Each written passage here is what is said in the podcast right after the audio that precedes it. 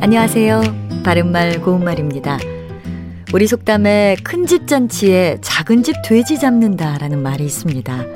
이것은 남에게 매어 지내는 탓으로 아무 이해관계도 없는 일에 억울하게 희생당함을 비유적으로 이르는 말입니다. 그렇다면 이 속담에 나오는 큰 집과 작은 집은 띄어쓰기를 어떻게 할까요?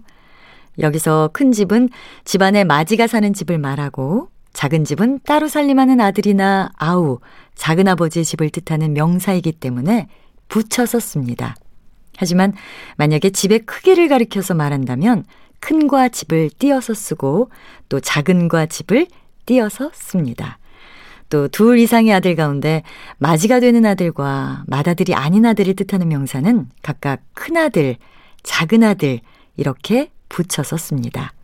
이 경우에도 키가 큰지 작은지를 두고 말한다면 큰이나 작은 뒤에 아들을 띄어서 써야 합니다.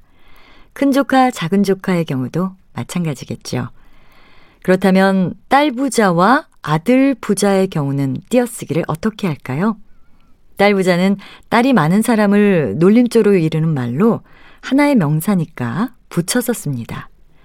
이것은 우리나라에서 오랫동안 뿌리 깊던 남아선호 사상 때문에 딸보다 아들을 원해왔던 것에서 나온 표현이죠. 이에 반해서 아들이 많은 경우에는 아들 부자가 한 단어가 아니니까 띄어서 쓰는 게 맞습니다. 바른말 고운말 아나운서 변희영이었습니다.